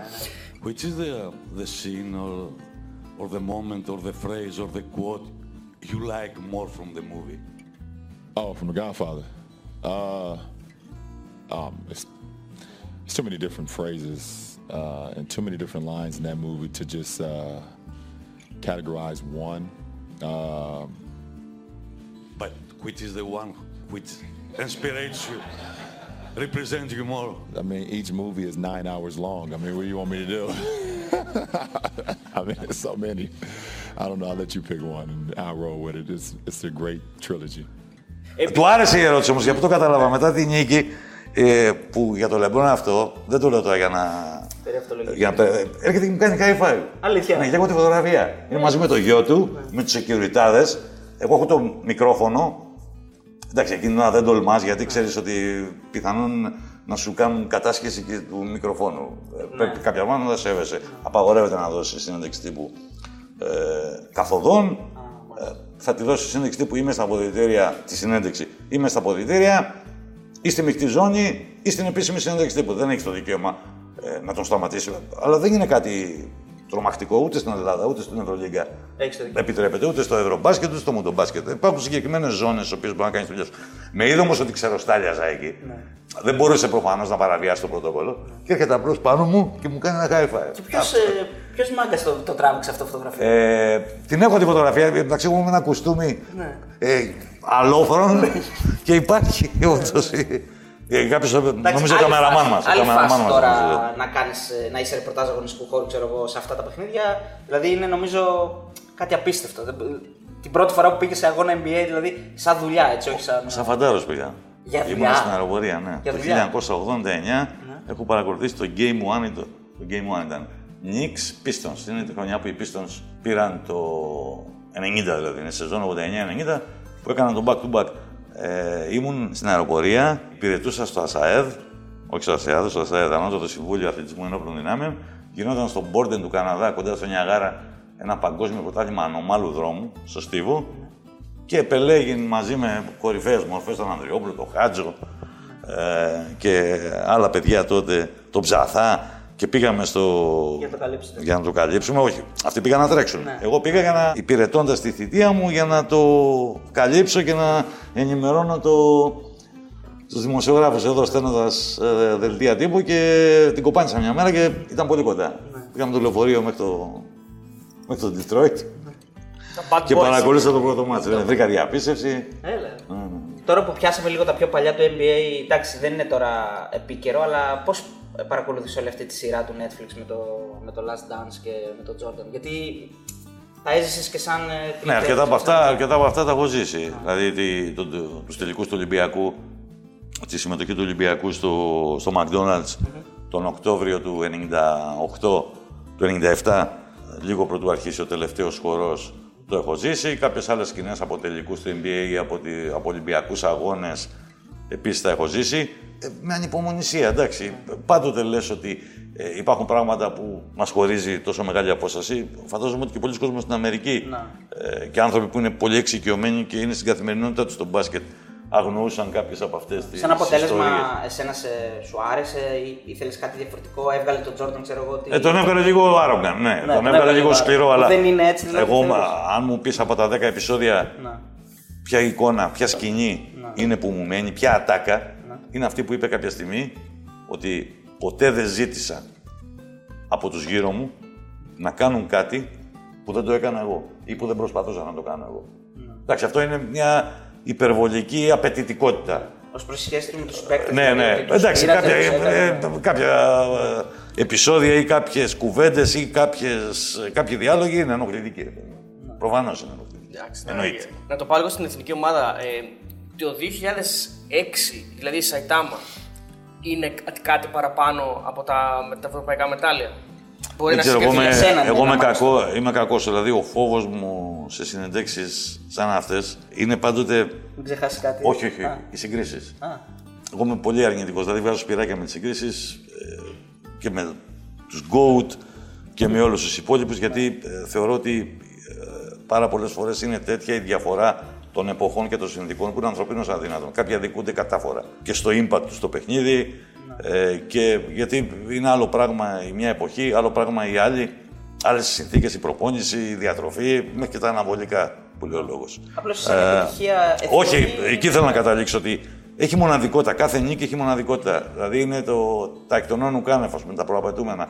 Δηλαδή, ε, εγώ όχι επειδή το ζήσα και τα υπόλοιπα τα έζησα και το 5 το έζησα και το 6 και, και το 9. Κανείς δεν ξέρει, αλλά και αυτή είναι μια υπόθεση εργασίας. Ότι πώς θα ήταν το μπάσκετ εάν δεν είχε συμβεί ό,τι συνέβη το 87. Δηλαδή, οκ, το πήραμε, έβαλε τις βολές ο Καμπούρης. Ναι, αλλά αν δεν νικούσαμε τους Ιουγκοσλάβου, αν δεν νικούσαμε τους Ιταλούς, Κάθε νίκη έχει τη σημασία. Σωστό. Εντάξει, Για, προ, για πολλούς και προφανείς λόγους, νομίζω ότι η νίκη των Αμερικάνων στον ημιτελικό στη Σαϊτάμα είναι ξεχωριστή. Εγώ δεν λέω ότι είναι η κορυφαία στιγμή, που πιθανότατα είναι κιόλας. Αλλά είναι, είναι πάρα πολύ ξεχωριστή γιατί ζούμε σε μια εποχή που όλα δια, μεταδίδονται, όλα ε, γίνονται γνωστά, όλα γνωστοποιούνται, όλα κυκλοφορούν. Δηλαδή υπάρχουν μέσα κοινωνικής δικτύωσης. Το μάτς είναι νωρίς. Νικάς στους Αμερικάνους που είναι αίτητοι Και και, κομπλέ. κάνουν άλλα τόσα. Κάνουν ένα σωρό κοντά στα μέχρι να στραπατσαριστούν ε, στην Κίνα. τον περασμένο Σεπτέμβριο, δημιουργείς σχολή, υπό ποια έννοια. Εγώ θυμάμαι ε, για χρόνια ε, είναι ο Καρμέλο Άντωνη, παίζει στους Νίξ τότε. Και τώρα από την Ελλάδα. Μου λέει Παπα Λουκάς, pick and roll. Μάλιστα, ε, ξέρεις, ε, με την υπερβολή που πολλές το- φορέ. σκέψου Όχι με πόσο την τη- υπερβολή ναι. που μπορεί να έχει ένας άνθρωπος Ναι. όταν κάτι τον έχει πονέσει. Γιατί μου λέει ο Καρμέλο Παπα Λουκάς 42 pick and rolls. δηλαδή. 42 είπε, ναι, ναι, το θυμάμαι τώρα. 42 pick and roll, ας πούμε, το μάτς. Γι' αυτό λέω ότι είναι το impact, παιδί μου. Άλλο. Δηλαδή, όλοι θα θυμόμαστε, όλοι κλάψαμε. Εγώ είμαι και κολλημένος γιατί είναι, ε, είναι κάτι τρομακτικό αυτό που έγινε το 87. Μετέδιδε κιόλας έτσι μαζί Πότε; με το. στο. στη Σαϊτάμα. Δεν το μετέδωσε. Σαϊτάμα, ναι. Εσύ με τον Βαγγέλη Και το Χατζηγεωργίου. και τον Χατζηγεωργίου. Και το 5 μετά, δεν προφανώς. Ναι, και το 5. Με το βάλτο αγόρι. Ναι, ναι, Ναι, ναι. ναι, ναι, ναι. ναι. Παπαλουκάς, θα περάσει, βάλ το αγόρι μου. Εκεί πώς. Ε, αυτό είναι μια στιγμή, ρε παιδί μου, που. Τίποτα, την προσευχή μου κάνω. Όχι, ε, όχι εννοώ. Γιατί πώς- μου λένε από πόσο βγήκε η ατάκα. Ναι, ναι. Λέω, έκανα την προσευχή μου. Τελώς αυθόρμητα. Βάλω το είναι, αγόρι μου. εντάξει, ε, ε, Χριστέ μου, δώσε, Χριστέ μου, δώσε Παναγία μου, ξέρω εγώ. Όχι, πώς έζησες την ατάκα που Ω, δεν είπες το να, θυμάμαι. γίνεται, Δεν το θυμάμαι. να γίνεται μέχρι τώρα; Δεν θυμόμουν τίποτα. Πάμε λίγο και στο κομμάτι του ελληνικού μπάσκετ γενικότερα. Ε, εννοώ στο πρωτάθλημά μας. Ε, υ- υφίσταται αυτή τη στιγμή πρωτάθλημα. Δεν ξέρω πώς το, πώς το βλέπεις; Υφίσταται, υφίσταται. Δηλαδή είναι θλιβερή εικόνα. Δηλαδή όλα τα έχει Μαργιορίου ο φερετζέ του, του κορονοϊού. Τη έλειπε και τα προβλήματα, η απραξία, η βίαιη διακοπή του πρωταθλήματος που εμένα δεν με βρίσκει σύμφωνα. Να πεις δεν είμαι εγώ ούτε ο Γιανακόπουλος, ούτε ο Αγγελόπουλος, ούτε ο Ζομπανάκης για να αποφασίσω ότι θέλω να παίξω. Ε, αλλά μου φαίνεται ότι παρατηθήκαμε πάρα πολύ εύκολα. Το ίδιο είναι και στην Ευρωλίγα, βέβαια. Ναι. Θα το πούμε. Εντάξει, η Ευρωλίγα όμως είχε ενδυνάμει προβλήματα. Η Ευρωλίγα έπρεπε να συμμαζέψει και να ευθυγραμμίσει τα πρωτόκολλα, τα υγειονομικά 10 διαφορετικών χωρών. Δηλαδή είναι μια κατάσταση Θλιβερή. ε, θλιβερή. Έχει πέσει το Αυτό, προϊόν θλιβερή, απίστευτο. θλιβερή. Αυτό Και είναι θα γεγονός. περιμένουμε μετά από την εθνική να, κάνει, να πάει Σωστά, να ε, κάνει... δεδομένου κιόλας ότι η, η εθνική ομάδα είναι ο καθρέφτης Ναι, του εθνικού οικοσυστήματος του μπασκετικού. Εντάξει, έχουμε το Γιάννη, γι' αυτό έχουμε Ναι. τις απαιτήσεις, Ναι. ε, Όλοι στο νομίζουν, Θεό. ωραία, καλή γέφυρα έκανες, Ναι. να πούμε για τον Γιάννη τώρα. Εσύ έζησες όλη την ιστορία του Γιάννη από την αρχή, έτσι, από το... Από το... Σχεδόν από την αρχή. Ναι.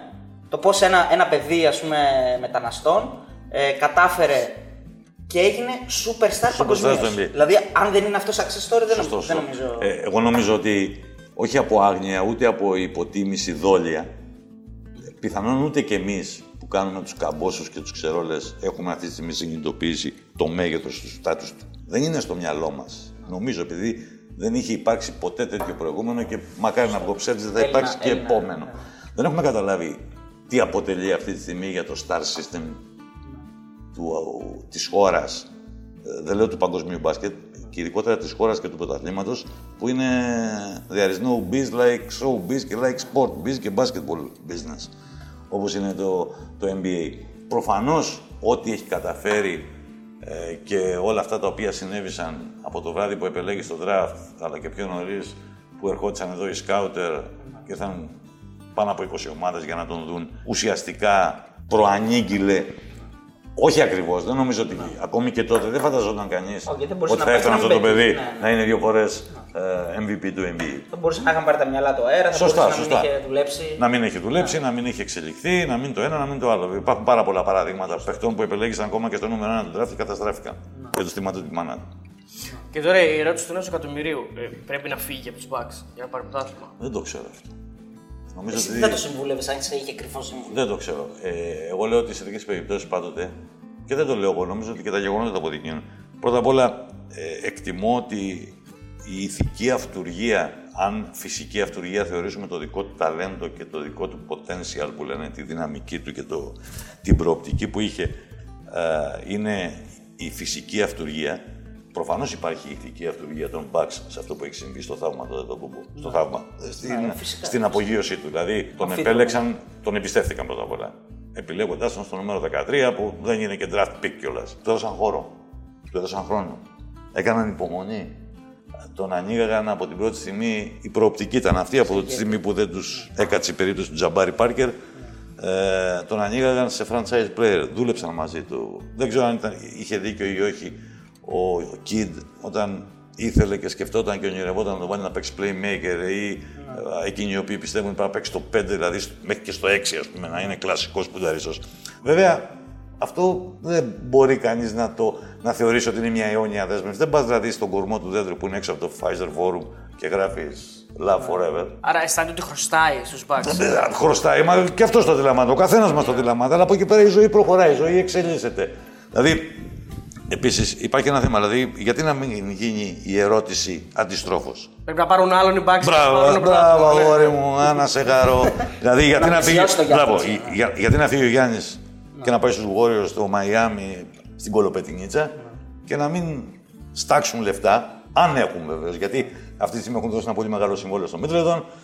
Υπάρχουν ανοιχτές υποθέσεις. Πιθανότητα για να δελεάσουν τον Γιάννη και να του δημιουργήσουν ένα επιχείρημα πρώτης τάξεω θα πρέπει να του δώσουν το Super Max συμβόλαιο των 254 εκατομμυρίων για την επόμενη πενταετία. Θα περισσέψουν λεφτά για να πάνε να πάρουν έναν. Αξιόλογο παίκτη. που να- Ναι, ένα στάρ. Ένα πρωταθλητή θέλει. Ένα πρωταθλητή. Και ποιος μπορεί να είναι αυτός; Και σε ποια θέση θα παίζει; Και το ίδιο ισχύει βεβαίως και σε ομάδες που είναι ήδη δομημένες. Ενώ που θα ήθελαν με ανοιχτές αγκάλες να πάρουν τον Γιάννη. Μήπως όλο αυτό το βάρος είναι λίγο άδικο που έχει πέσει στις πλάτες του Γιάννη; Γιατί συζητούσαμε και με στο τέλο χθες ότι και ο, Λε, και ο, και ο Μάικλ Τζόρνταν και ο Στα Λεμπρόν. 28 τους. Ναι, πήραν Έχει, το- ο Γιάννης έχει αβάζω δύο χρόνια. Ναι, δηλαδή, πώς έχει γίνει όλο αυτό το χάος ότι πρέπει Αυτή ο είναι μια Γιάννης να τάκα πάρει εγώ το τη χρησιμοποίησα στη μετάδοση προχτές πριν από το πέμπτο ματς. Δηλαδή και ο Λεμπρόν και ο Τζόρνταν, εντάξει, ο Κόμπι Όχι, το πήρε πιο μικρός. πήρε πολύ νωρίτερα ναι, από αυτό το λέγαμε. ναι. Και ο Κόμπι όμως προερχόταν από αποτυχίες. Προερχόταν από αποκλεισμούς, τη Γιούτα, το Airball. Ο Λεμπρόν είχε φάει τα μούτρα του και με το Cleveland στην πρώτη απόπειρά τους με το Miami. να πάρουν το πρωτάθλημα και με το Miami την πρώτη χρονιά που κανείς δεν περίμενε θα χάσουν το Dallas.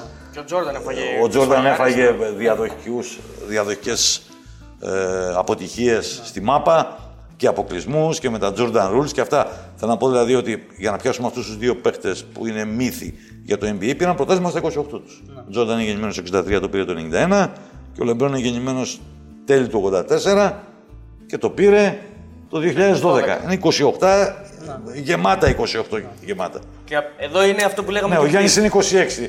Ε, η ομάδα έχει να πάρει πρωτάθλημα. Αν πεις και το Σικάγο δεν είχε πάρει ποτέ πρωτάθλημα και το Cleveland δεν, ε, δεν είχε πάρει ποτέ πρωτάθλημα. Ε, Δεν έχει το πάει σε Miami το μια- είχε πάρει το 2006. Δεν, δεν παίζει και σε Οκ. μια δύναμη που παίρνει Ναι, συνέχεια πρωτάθλημα. δηλαδή ο και τώρα Γιάννης, δεν το παίρνει. μπράβο. Ε, έχουν να παίξουν στου τελικού από το 74 που έχασαν από τους Sixers, από τους Celtics.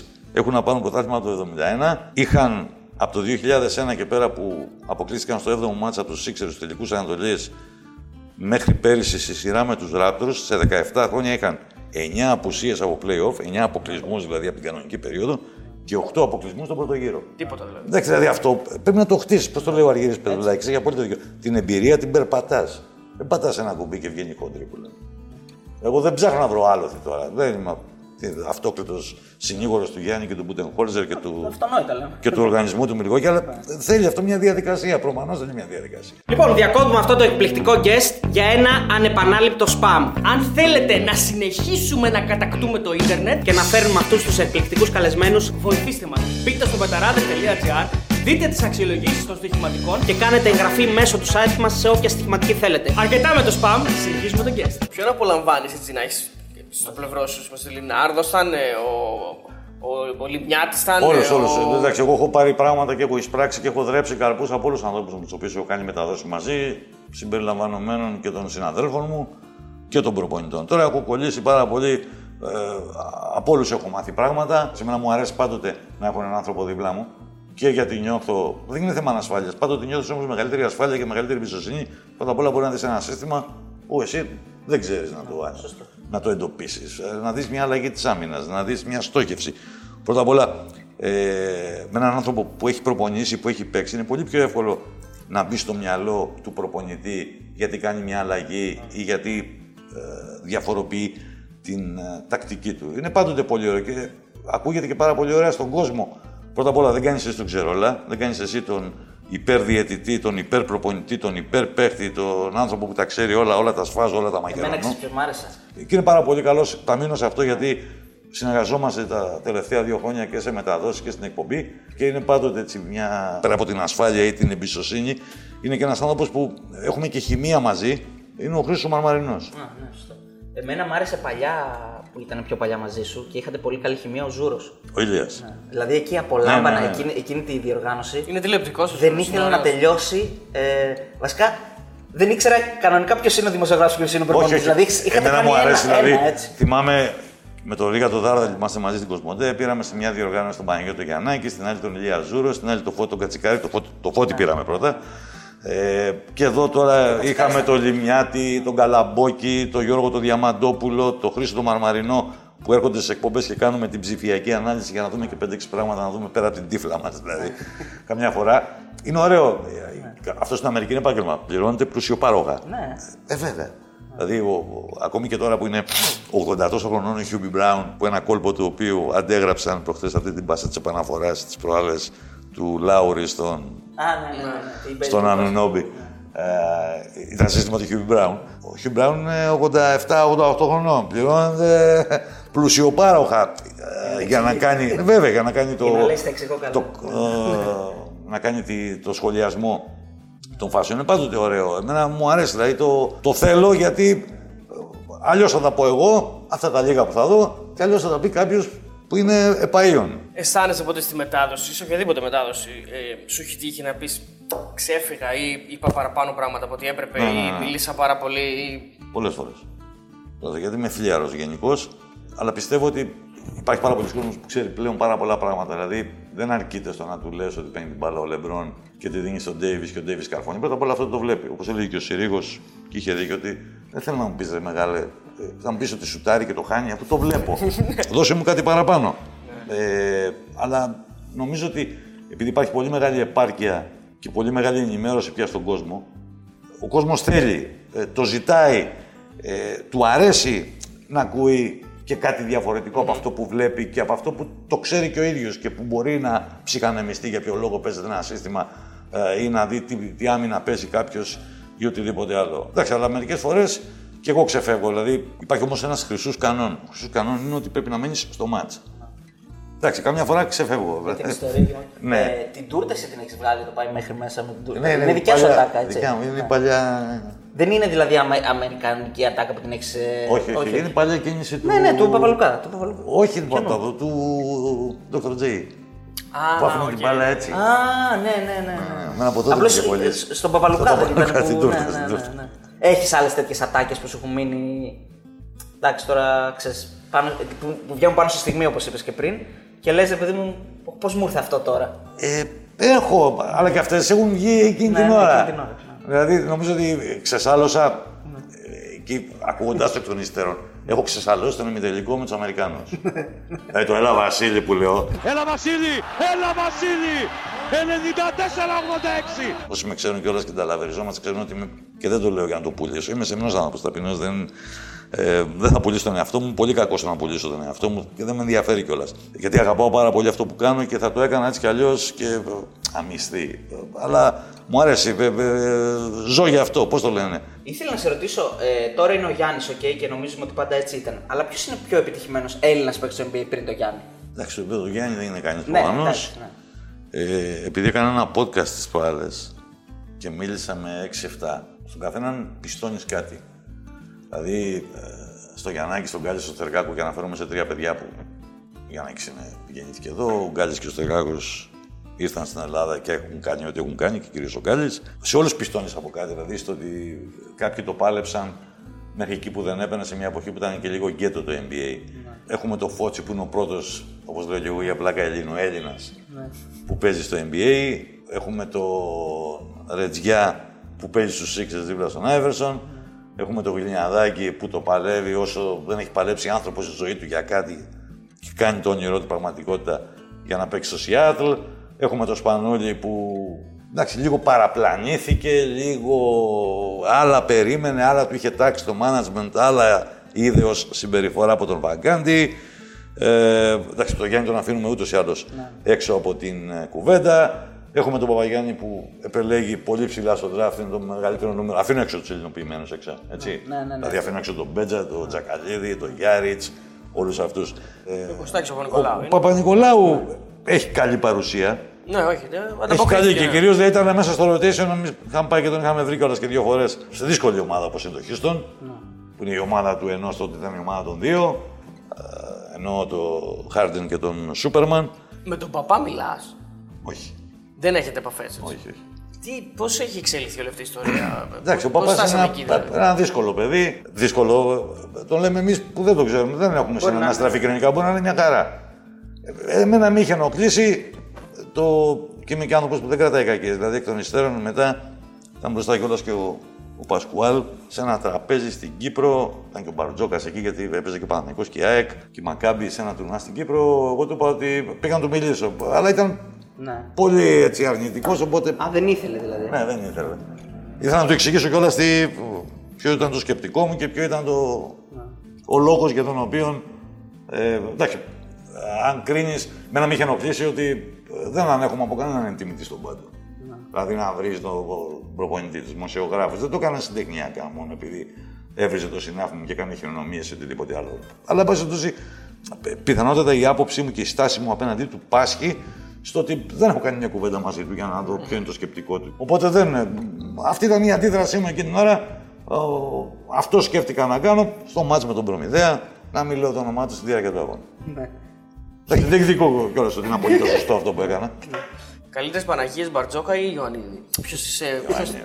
ποιος είσαι καλύτερα; Ιωαννίδη ξεκάθαρα. Κύριε Περιφερειακή παίκτης. Σου είπα στο μέτρο, όχι έξω, πτώση. Το βάλαμε μέσα στο παιχνίδι, γάμο. Είναι και Ήταν- αυθεντικές, ήταν- είναι και αυθεντικές νομίζω. Ναι, ήταν, ναι, ήταν αυθεντικέ και έτσι to the point. Ναι, γιατί ο Ιωαννίδης, καλή του ώρα, επειδή ε, έχουμε φτιάξει και το βιβλίο του με τον Καρίδα, ε, ο Ιωαννίδης από τη μια πλευρά ήταν πολύ θρησκός και πήγαινε στο Άγιο Όρος και πάει ακόμα. Και από την άλλη. Ναι, ναι. Μάραγε. Αυθεντικά. Ναι. Θέλω, τε- τελευταία ερώτηση από μένα, την αγαπημένη σου ιστορία που αφορά τον Γκάλι. Οτιδήποτε είναι αυτό. Την αγαπημένη σου ιστορία που αφορά τον Γκάλι. Είτε από Είτε εθνική, είστε μέσα στο είτε- γήπεδο, είτε είτε από- στον Άρη, είτε από το οτιδήποτε. Στον Εκεί- Παναθηναϊκό. Αυτό που σου μένει εσένα, ας πούμε. Ωραία ιστορία είναι αυτή με την μπάλα. Ε, που την ε, ανέφερα ακροθυγός προηγουμένως που έχει χαθεί μπάλα πάνω στους πανηγυρισμούς και μετά του πάνε 25 μπάλες. Δοκίμασε 25 μπάλες μέχρι να δει ποια ήταν λίγο πιο ξεφούσκωτη. Βγάλει την ξεφούσκωτη την μπάλα. Δεν την ήθελε να είναι τούμπανο. Αχα. Και δοκίμαζε τις μπάλες, τις έπιανε, σούταρε, η μία δεν τούμπαινε, την άλλη δεν την έπιανε καλά. Οπότε κάποια στιγμή ήταν και απόειδε και ο Στέλιος Ανασιάδης, ο υπάλληλος ΕΟΚ, και του δίνει μία, αλλά είχε σημασία ο τρόπος με τον οποίο το είπε. Δηλαδή του δίνει μία η οποία δεν ήταν ούτε τούμπανο φουσκωμένη, μπορούσε να την, ξέρεις, να τη ζουλήξει που λέμε, ε, για να κάνει το, το σουτ και γυρίζει και λέει, έβγαλε εκεί την, ε, την ετοιμιγορία και λέει αυτή είναι η μπάλα μου. Έτσι ακριβώς ρε παιδί μου, αυτή είναι η μπάλα μου, δηλαδή είναι, είναι σκηνή τρομερή. Πραγματικά. Είναι ωραία ιστορία αυτή, εξελίχθηκε μπροστά μου. Είμαστε το 1986, τρώμε, εγώ ήμουν, είχα πάει, ήμουν σε διπλανό τραπέζι, τρώει η ομάδα, στη, στο Μέλια Καστίγια, στη Μαδρίτη. Λέει κάποια στιγμή ο Καμπούρης, ο Καμπούρης ήταν βασικός έντρα στην εθνική ομάδα γιατί ο Πασούλας δεν είχε έρθει. Και λέει του Γκάλι, ρε Νίκο, είχε την ψωμιέρα εκεί στην πλευρά του Γκάλι. λέει Νίκο, δώσε μου την ψωμιέρα, πέτα μου ένα φρατζολάκι, ένα κομμάτι ψωμί. Γυρίζει ο Γκάλι, του λέει, ο Καμπούρη του λέει, μα ζητάς ψωμί, τώρα μα ζητήσεις και την μπάλα. Να δω τι θα γίνει. Ξέρει πάλι δικιά μου τι έγινε. Ήταν star, δηλαδή ήταν ο, Απόλ, ήταν ο Τζόρνταν της Ελλάδος εκείνη την εποχή. Ναι. Εντάξει. Και το ήξερε Συμπεριφερό- κιόλας. Συμπεριφερόταν. σαν- Συμπεριφερόταν, όχι, όχι, δεν είναι συμπεριφερόταν. Δεν, δεν ήταν τόσο απολυταρχικός ή τόσο. Εντάξει, ο Γκάλης, μην, μην ξεχνάμε ότι ο Γκάλης ήρθε ξαφνικά. Δηλαδή έρχεται από μια διαφορετική κουλτούρα, από μια διαφορετική χώρα, έρχεται από την Αμερική, ε, δεν ξέρει πού έρχεται. σα ίσα που ε, ο Γκάλης είναι ένας πάρα πολύ πιστός τύπος, δεν εμπιστεύεται εύκολα τους ανθρώπους, γιατί προφανώς έχει τους λόγους του. Ε, δεν ήταν ε, όπως κάθε στάρ, ε, δεν ήταν πάρα πολύ εύκολος, ε, δεν είναι πάρα πολύ προσεγγίσιμος, ε, αλλά είναι έξω καρδιά, έχει πλάκα, δεν έχω να... Φωτιά να πέσαμε κάποιους. και- Δέρνει κιόλας κάποιες φορές άμα χρειαστεί. Ε, εντάξει. Είχε κάτι Στη δίνει περιστατικά. τον κοτσόνι. Στη δίνει τον κοτσόνι τότε, ναι. Από λάθος σε έφαγε ο κοτσόνι. Αλήθεια. Ναι, για τον Συρίγο. Α, ναι, ναι, ναι, είναι ιστορία. ρε. Γιατί υπάρχει μια ιστορία, θ- μια θρυλείται ότι της έφαγε ο Συρίγος. Όχι, όχι. Αλλά μάλλον Θα σου πω την ιστορία. ο Γκάλης όπως έχει. νομίζω ότι είναι Συρίγος. Θα σε πω στην ιστορία. Το 1981, τότε το, όπως και τώρα με τα παράθυρα, υπήρχε το λεγόμενο challenge round. Έχουμε παίξει στην Τουρκία, στην Κωνσταντινούπολη, στο Spor ve Sergi Sarayı και έχουμε κάνει 8 νίκες. Η ομάδα πάει τρένο, 8-0. Και παίζει ο Ξανθός, ο Ξανθός ο ο Ιωαννίδης είναι προπονητής της ομάδας, παίζουμε τους τρεις γκάρ. Το small ball, όχι δεν ήταν small ball, καθόλου small ball. Γιατί ήταν, έπρεπε να χωρέσουν ο Κορωναίος, ο Γιαννάκης και ο Γκάλης και παίζουν μετά τα δύο θεριά, ο Καστρινάκης και ο Κοκολάκης. Και η ομάδα κάνει 8-0. Εκεί μεταδίδει ο Κοτσόνης. Ναι. Ο Θοδωρής Κοτσόνης. Το βλέπει ο Γκάλης κάθε μέρα. Τριαλαρή, τριαλαρό, πολύ ωραία. Η ομάδα από νίκη σε νίκη. όλα καλά, όλα ανθυρά. Πάμε μετά στην Πράγα και στην Πρατισλάβα και πέφτουν οι κουτουλιέ η μία μετά την άλλη. Τρώμε 30 από τους Τσέχους, 30 από τους Ιταλούς. Έμα και άμμος. Δηλαδή, νικήσαμε μόνο.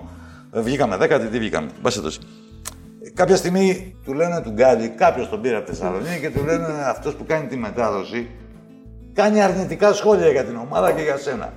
Ο Γκάλης, έχοντα φάει στη μάπα 15 μέρες τον κοτσόνι στην Κωνσταντινούπολη, σου λέει αυτός ο ίδιος θα είναι. Βλέπει στη ρεσεψιόν του ξενοδοχείου τον κοτσόνι. Και πάει και του μουντάρει. Και τον κάνει μπλε μαρέ. και πήγε και τους χώρισε ο Ερικ Μπενιό. Οι ομάδες έμεναν στο ίδιο ξενοδοχείο. ναι, ναι. Και μπήκε στη μέση ο Μπενιό για να χωρίζει το κάτι από το κοτσόνι. Και τελικά έμαθε μετά ότι ήταν άλλος. Ναι, το έμαθα. και με το πρέλεβιτς έχει γίνει. Καλά, κυρίως μες στο γήπεδο. εντάξει. Εντάξει, με το Μπρέλεβιτ έγινε στο γήπεδο. Ενώ έχουμε και κάποιες αψημαχίες, βλέπετε εσείς Πρέλεβιτς με τον Γκάλι. Ελπίζω βέβαια να μην υπάρχει συνέχεια. Το κοντράστ είναι ότι ο Παναγιώτης Γιαννάκης, όπως σας είπα, είναι μεγάλος αθλητής, έχει αγκαλιάσει τον Φασούλα, έχει αγκαλιάσει τον... ε, Ενώ έχουμε επεισόδια, δυστυχώς έχουμε επεισόδια. Κρίμα για δύο πολύ μεγάλες ομάδες, κρίμα. Κρίμα έχουμε επεισόδια. Ευτυχώς επενέβησαν κάποιοι ψυχρεμότεροι. Βλέπετε αυτό που σας έλεγα ο Παναγιώτης Γιαννάκης, προσπαθεί να προστατεύσει και τον Πρέλεβιτς, να μην δημιουργηθούν επεισόδια. Εντάξει, ήταν ήτανε, ε, παθιασμένος, εντάξει, φαινόταν, εντάξει, ήταν πασφαλές. Μα ο Γκάλη μετα... μ, μεγάλωσε ε, σε μια γειτονιά Στο Bronx. Ναι. στο Bronx, στην οποία ήταν 13 χρονών και έπαιζε με 16 άκρονου Πορτορικάνου. Δηλαδή το έπαθρο των Πορτορικάνων είναι. Αυτό το έχει πει και ο πατέρας του Γιατζόγλου. Το έπαθρο των Πορτορικάνων σε μια παρτίδα χαρτιά ή σε ένα μάτς μπάσκετ είναι ότι όποιος νικήσει κόβει ένα δάχτυλο του αλλού. Εντάξει, υπερβολή έχει αυτό, αλλά. Ναι, θέλω να πω ότι για να. Πρέπει να το λέει η καρδιά σου για να πάει να παίξει με τους Πορτορικάνους. Δεν το λέω ρατσιστικά τώρα. Καλά, ναι. Ε, αλλά επειδή είναι, Είναι σκληρή. σκληρή, ναι, ναι. Εγώ λέω ότι είναι οι Ντάλτον του μπάσκετ. Δηλαδή είναι. Πώς λέγεται ο Αρίσταρχος ο Φουντουκίδης ω χωρί ή η μπάλα ή ο παίκτης, ποτέ και τα δύο μαζί. δηλαδή και τρως ξύλο από 17 χρόνους και 18 χρόνου Έμαθες και τους 13. καλύτερους, ναι, ναι. Μπράβο. Μα το λέει και ο ίδιος ο Γκάλης ότι σκληραγωγήθηκα εκεί. Δηλαδή δεν είναι κανένα. Δεν είναι κανένα παιδάκι μεγάλο στα πούπουλα. Έκανε και box τους άλλους, δηλαδή Έκανε το είχε και στο box, αίμα ναι, του. ναι, ναι, ναι. Είναι από φτωχή οικογένεια, γιος τσαγκάρι, οκ, μετανάστη. Δηλαδή έχεις ιστορία τρομερή ο Γκάλης από που άρχισε ας πούμε και που, που κατάφερε να φτάσει. Όλοι έχουν μια ιστορία, εντάξει. Και μπήκε στο Δεν το χώρο. Γιαννάκης δεν έχει. Να το θυμίσουμε έτσι. Το Γιαννάκη, βέβαια, ναι, ναι. Υπήρξε ποτέ αυτή όντως η κόντρα του Γιάννη με τον Γιαννάκη, ότι Υπήρχε, όντως υπήρχε. δεν μιλούσαν, δεν είχαν Στο καμία Ευρωμπάσκετ δεν σχέση. μίλαγαν. Στο Ευρωμπάσκετ δεν μίλαγαν το 87. Άρα για τη Μαρκίζα που λένε έτσι, ποιος είναι; ε, Όχι, είχαν γίνει διάφορα τότε, γιατί ήταν και συμπαίκτες. Αλλά δεν πάβει όμως από την άλλη πλευρά, αλλά και αυτό, σε αυτό δεν υπάρχει απάντηση. Αλλά νομίζω ότι η απάντηση θα πρέπει να κλείνει προς το ότι δεν θα συνέβαινε ο θρίαμβο του Ευρωμπάσκετ του 87, αν ήταν αυτοί οι δύο με θυσία του Γιαννάκη που μπήκε σε δεύτερο πλάνο, ε, δεν έπαιζαν τρία χρόνια μαζί στον Άρη. Γιατί έμαθε ο ένας τον άλλον, τα κουμπιά του, τη χημεία. Δημιούργησε ο Άρης μια αυτοκρατορία εκείνη την εποχή, έγινε η βάση της εθνικής ομάδας με τέσσερις παίκτες. Οπότε ε, έπαιξε πολύ σημαντικό ρόλο. Και είναι επιτυχία και των δύο το γεγονός ότι αν κάποιος δεν το ήξερε εκ των έσω, δεν μπορούσε ποτέ να φανταστεί ότι ο Γκάζης και ο Γιαννάκης δεν μίλαγαν στο Ευρωμπάσκετ το 87. Και μίλησαν μετά που πήγαν να παίξουν ένα μάτι για τον Κολομέευ στη Σοφία μετά από λίγες μέρες. Η σκηνή εκείνη στο παλέ, στο φιλικό που έγινε για τον Γκάλι, που αγκαλιάζονται και ουσιαστικά Και κλαίνε. σχεδόν βάζουν τα κλάματα. Ναι. Είναι, Όχι σχεδόν. Είναι αληθινή. είναι συγκλονιστικό, είναι, είναι τρομερή στιγμή. Εντάξει, οι άνθρωποι όταν έχουν κοινούς τόπους αναφοράς, δηλαδή αυτοί πέτυχαν όσα πέτυχαν μαζί. Και δεν έχει να κάνει με το γεγονός ότι μπορεί να τσακώθηκαν ή μπορεί να. τώρα με τους εγωισμούς τους, πώς του τη θάσευσαν ή δεν τους τη θάσευσαν. Εγώ ήμουν παρόν και δεν ήμουν απλώς παρόν. Δηλαδή θεωρώ μια από τις πιο όμορφες, τις πιο ανατριχιαστικές στιγμές τη ζωή μου είναι ότι μετέδωσα εκείνη την. παρουσίασα, όχι δεν μετέδωσα, παρουσίασα εκείνη την, την τελετή ονοματοδοσίας του γηπέδου και απόσταση τη φανέλας του. Ε, γιατί είναι, είναι συναισθήματα, δηλαδή, είναι εικόνες. Δηλαδή, ε, και πραγματικά καταλαβαίνεις και από το πλήθος του κόσμου στην Εξέδρα, από εκείνους οι οποίοι ανταποκρίθηκαν από τα πέρατα του κόσμου και ήρθαν για να είναι παρόντες από τις συγκίνηση του Γκάλι, από την αγκαλιά και τα κλάματα εκεί με το Γιαννάκη. Ότι είναι μια πολύ σπουδαία στιγμή. Και είσαι παρόν. Βασίλη, ευχαριστούμε πάρα πολύ. Νομίζω εγώ τα σας ευχαριστώ αναλύσαμε πολύ. όλα. Τώρα έρχεται η στιγμή που θα σε ρωτήσουν οι τηλεθεατές μας και τα λέμε σε λιγάκι.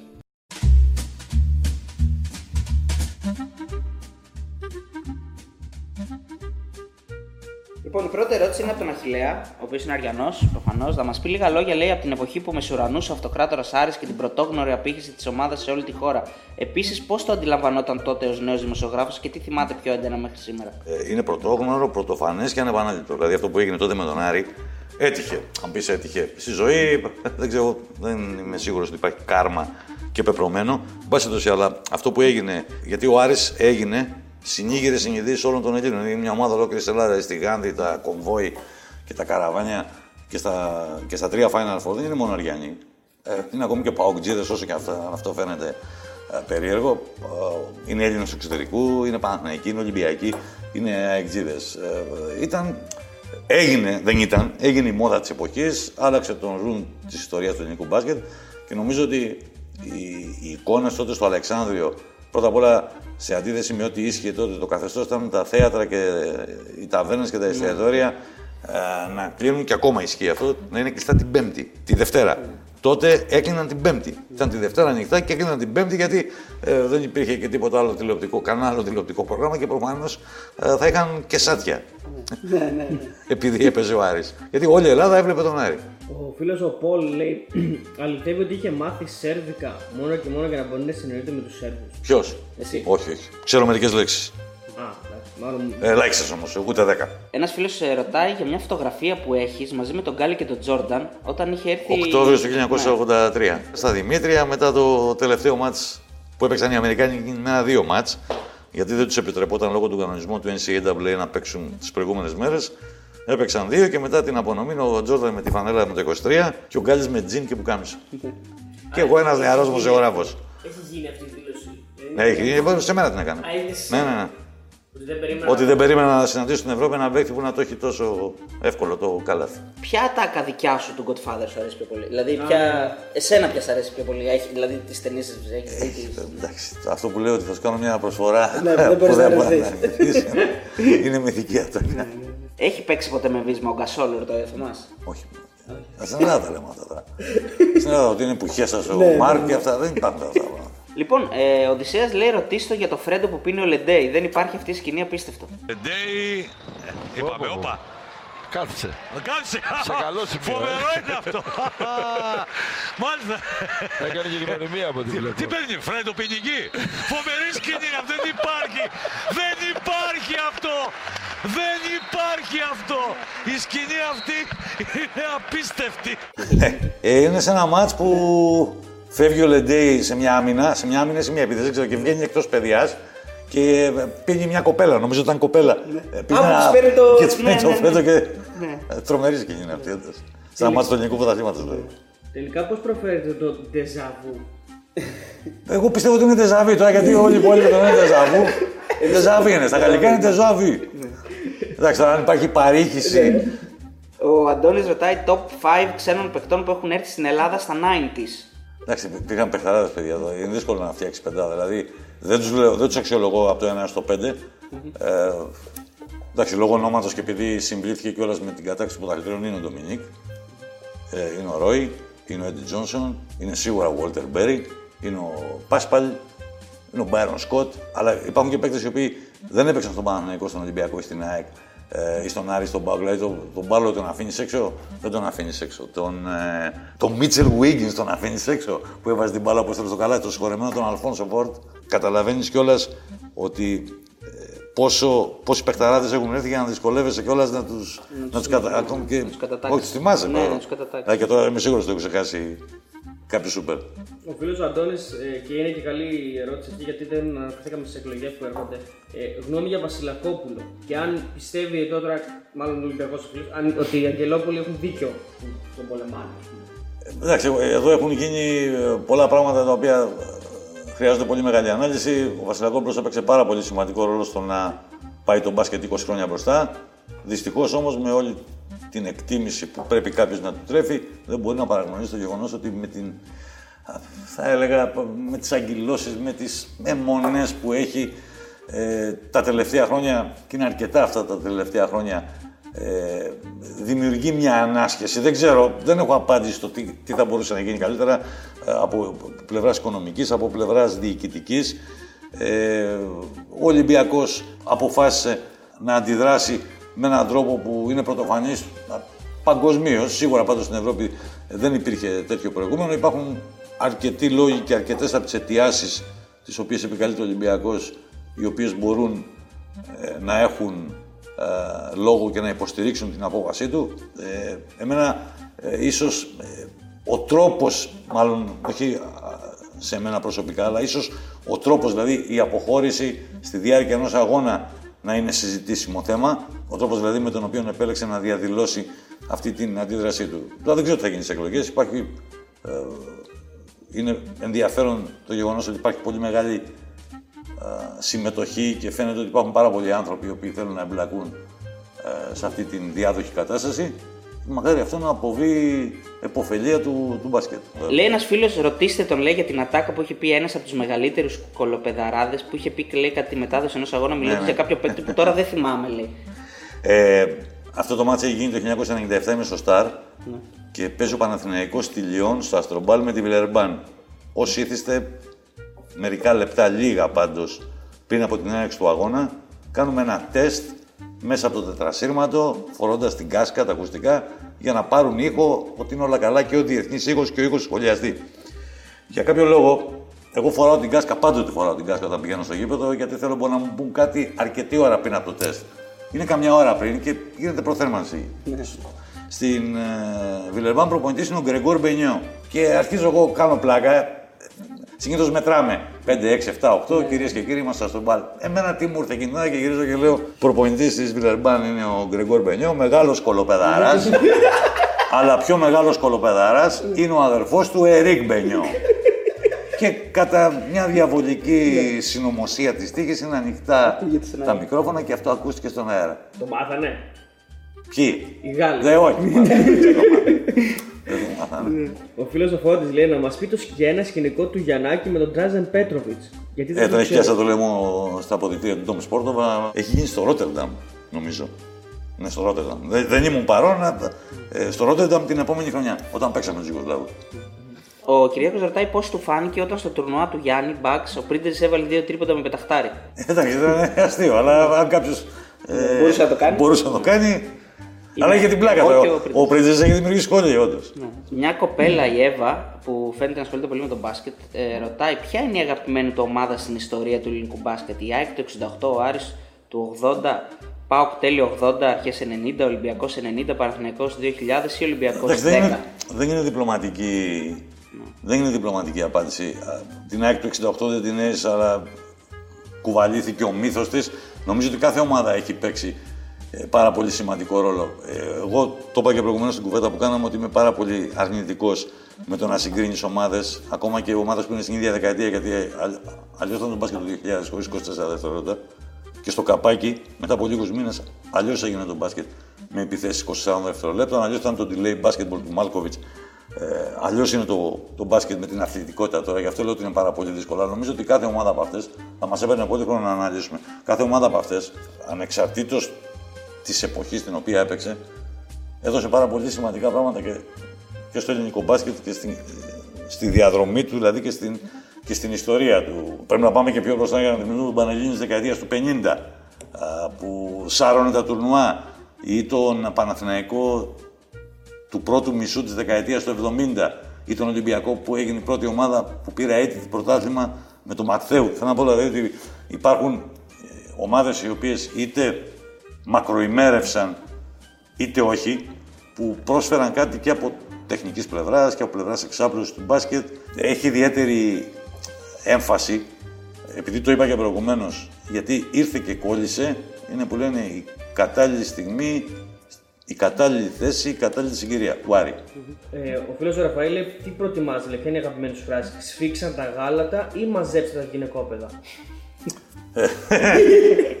Εντάξει, θα το μαζέψει τα γυναικόπαιδα, το λέω σε περίπτωση που φεύγει κάποιος στο NBA ως επιτοπλίστων, που φεύγει κάποιος για να κάνει Να ένα κάρφωμα. καρφώσει, Και, ναι. Εκεί το λέω, κρύψε τα γυναικόπαιδα. Το σφίξε τα γάλατα. το, όταν- το, σφ- το- δεν είναι δικιά Δεν έχω επινοήσει καμιά από τις γιατάκε. Δεν μπορώ να θυμηθώ πού άκουσα για πρώτη φορά το κρύψε τα γυναικόπαιδα. Ξένη ατάκα, δηλαδή σε Ε, μετάδοση. όχι, όχι, δεν είναι ξένη. Δεν είναι. Κάποιος την είχε πει, όχι σε μετάδοση. Και μου άρεσε και τη χρησιμοποιώ. Το σφίξε τα γάλατα. Ε, την είχα ακούσει από το Μάκη του Δανδρινό. Δεν σχολές τον; Και από εκεί την πήρα και τη χρησιμοποιώ πολλές φορές όταν ζορίζονται οι καταστάσεις. Ο Λουκάς ρωτάει του Ντόνσιτς ήταν όντως πανουλοειδέ στο καλάθι; Εντάξει, εκεί έπαιξε ρόλο και το γεγονός ότι είχε πει ότι ήταν από τα ενδάλματά του και γι' αυτό Ναι, φορούσε ναι, το ναι. 7 και τώρα έβαλε τα δύο εφτάρια. Ποια είναι η γνώμη σου για την κόντρα FIBA Euroleague, ρωτάει εδώ ο Spurhead. Spurhead. Εγκληματική. Εγώ έχω ζήσει όλη την εξέλιξή της από το 2000, το πρώτο gap, το πρώτο σχίσμα. Ε, δηλαδή, ούτε ο μεγαλύτερος εχθρός του μπάσκετ δεν θα έκανε αυτό που εδώ και 20 χρόνια αποτελεί ένα άλλο το πρόβλημα και μια θεράπευτη ασθένεια για τον μπάσκετ. Και με τα παράθυρα και με τον πόλεμο, που κάποια στιγμή ήταν και πολλοί έχουν χρησιμοποιηθεί και αρκετές χονδροειδείς πρακτικές. Είναι εγκληματικό όμως. Πραγματικά είναι εγκληματικό. Ο Κρι Αλεξόπουλος λέει να μας πεις για τον David Γκαλιγκάρη στον παίκτη του Sporting που το Τρομερός. φώναζαν γκάλι των πατησίων. Τρομερός ο Γκάτσι Πατσίνο. Τρομερό αριστερό χέρι, τρομερό jump shoot. Παίκτη των 40 πόντων σε κάθε αγώνα. Απίστευτο. Δηλαδή ήταν. Τότε ερχόντουσαν πάρα πολύ ομογενεί. Ο Καλιγκάρης ήταν ένας από αυτούς. Και δεν ήταν. Όχι, λάθος. Δεν ήταν ένας από αυτούς. Ήταν ένας από τους κορυφαίους. Και δεν ξέρω πόσος κόσμος τον θυμάται. Αλλά ήταν πραγματικά και πολύ αυτοκρατορικό το στυλ του και πολύ ιδιαίτερος ο τρόπος που έπαιζε το jump shoot, αριστερό χέρι, είχε το μουστάκι του. Ήταν δηλαδή έτσι, α, όλο το πακέτο πολύ ιδιαίτερο εκείνη την εποχή. Ε, για τελευταία ερώτηση από μένα και είναι δική μου. Ε, για τον. Ε, τι, τι άνθρωπος είναι ο Βερτζόγλου. Δηλαδή, είναι αυτό το χαβαλέ, ιστορία, είναι αυτό το τελευταίο, το τελευταίο Ε, θέλω να ετών. πιστεύω ότι δεν είναι το τελευταίο. Ο- Το ελληνικό μπάσκετ γνώρισε τον Γιατζόγλου περιβόλη. Ε, Πεχτάρα, αρχηγός του Ολυμπιακού, αρχηγός στην εθνική ομάδα, το στυλ του, το λιοντάρι. Θέλω να πιστεύω ότι ο, είναι ο Γιατζόγλου που γνωρίσαμε και ο Γιατζόγλου που αγαπήσαμε και δεν είναι ο Γιατζόγλου που ε, αποφάσισε τα, τα τελευταία χρόνια να τραβήξει για τους χύψη ωμέγα προσωπικούς λόγους του ε, και να περπατήσει έτσι σε στράτες που δεν αρέσουν σε πολύ κόσμο.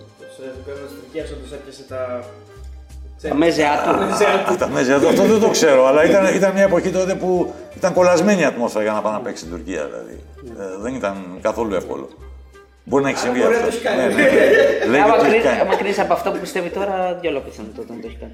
Λοιπόν, αν σας άρεσε αυτή η κουβέντα, τα όσα είπαμε, η εκπομπή και η πρωτοβουλία των παιδιών του Θόδωρου και του Αριστοτέλη, έχετε να κάνετε κάτι πάρα πολύ απλό. Να κάνετε subscribe, εγγραφή στους μπεταράδες, να περιμένετε την επόμενη συνέντευξη και την επόμενη εκπομπή. Εγώ πέρασα πάρα πολύ ωραία. Σας εγγυώμαι την εκπομπή και όπως συνηθίζω να λέω στην ακροτελεύθια τάκα μου σε κάθε εκπομπή, να αγαπάτε το μπάσκετ και να αγαπάτε και αυτούς που αγαπούν το μπάσκετ και κάνουν ό,τι περνάει από το χέρι τους και ό,τι καλύτερο μπορούν για να το προβάλλουν και να το κάνουν ακόμη πιο αγαπησιάρικο.